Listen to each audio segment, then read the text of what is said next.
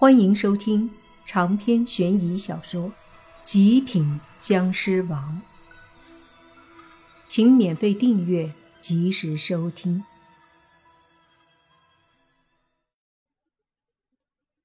见到莫凡出来，王队长急忙问：“怎么样？”“没事了，等明天早上你们就可以进去了。”莫凡说道。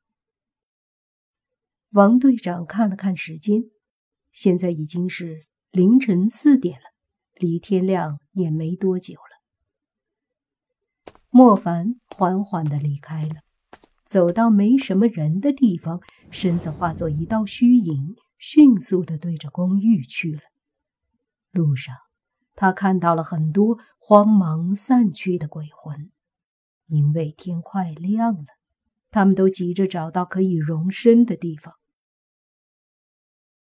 回到公寓后，莫凡发现轩轩也回来了，正和洛言、辟邪还有青蛇妖在聊天，似乎在聊什么八卦的事儿。只是让莫凡很疑惑，这次居然是蛇妖在说。莫凡觉得好奇，不由得也凑上去听了听。原来呀，这蛇妖讲的正是他们妖界的事儿。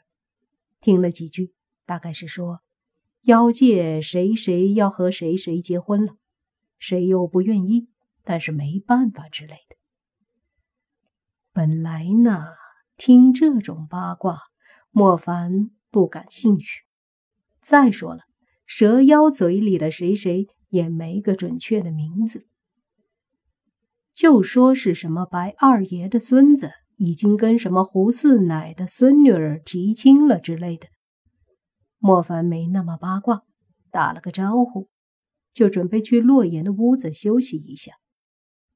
毕竟折腾一晚上，僵尸也累呀。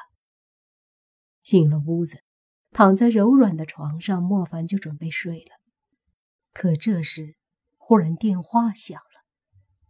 他拿出手机看了看，居然是小狐妖打的。这丫头自从上次回了狐仙洞。到现在都没联系上，虽然没几天，可也让人担心。这次总算知道打电话回来了，于是莫凡立马接了。喂，小狐妖，你怎么回去了？电话也不打一个呀？莫凡问。小狐妖在电话那头甜甜的一笑说：“我回来就给玩忘了，这不是给凡哥哥打了吗？对了，凡哥哥。”你们都还好吧？我们都好，就是少了你这个丫头，都少了些活跃的气氛。啥时候回来呀？莫凡说的是实话，没了小狐妖还怪不习惯的。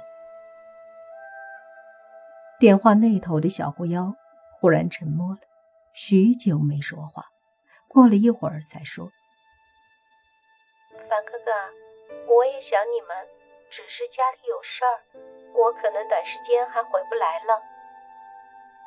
这样啊，没关系，家里事要紧。对了，有没有需要我们帮忙的地方？如果需要，你可不用客气。莫凡说的。不用了，凡哥哥，没事的，我们可以处理。打电话呢，就是就是想你了。没事了，我就是问问。凡哥哥，我挂了。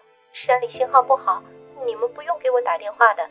有事儿我会找你们，你们一定要好好的。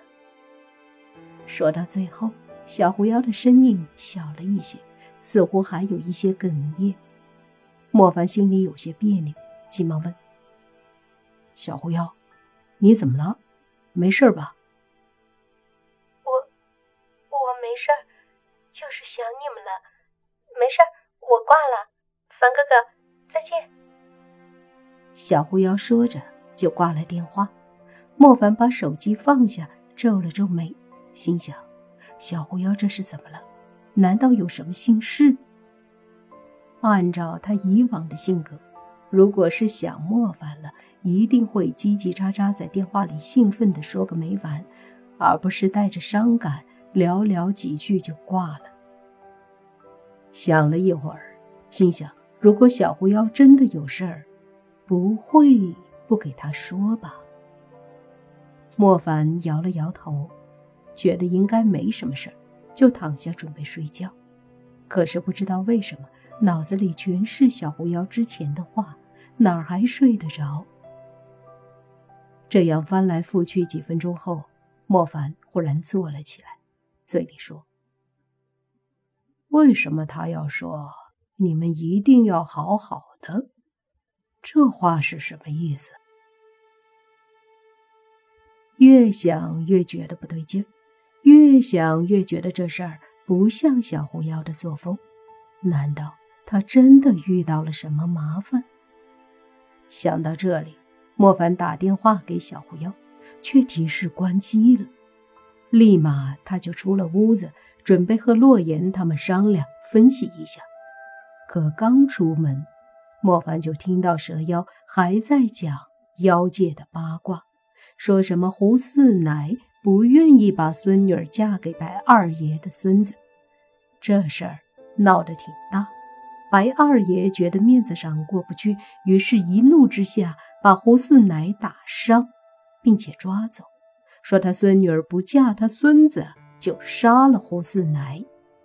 最后，胡四奶的孙女儿同意了，并且和白二爷的孙子择日成婚，还宴请方圆百里的妖怪参加婚宴。听到这里，洛言他们不由得感叹。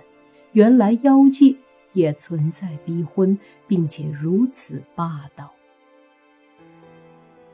只是莫凡的脸色忽然难看起来，一步上前，对着那青蛇问道：“你说的确实是真的？”“对，消息是昨晚上出来的。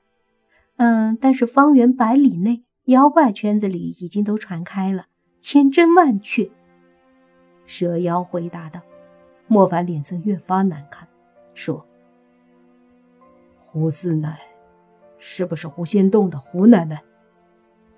那蛇妖想了想后，点头说：‘应该是。方圆百里内只有两个狐族，一个是七尾山狐族，一个是狐仙洞狐族。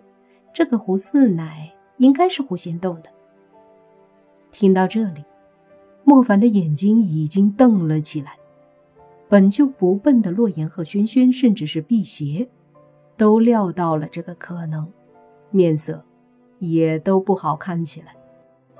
也就是说，那个被逼婚的，很可能是小狐妖萌萌。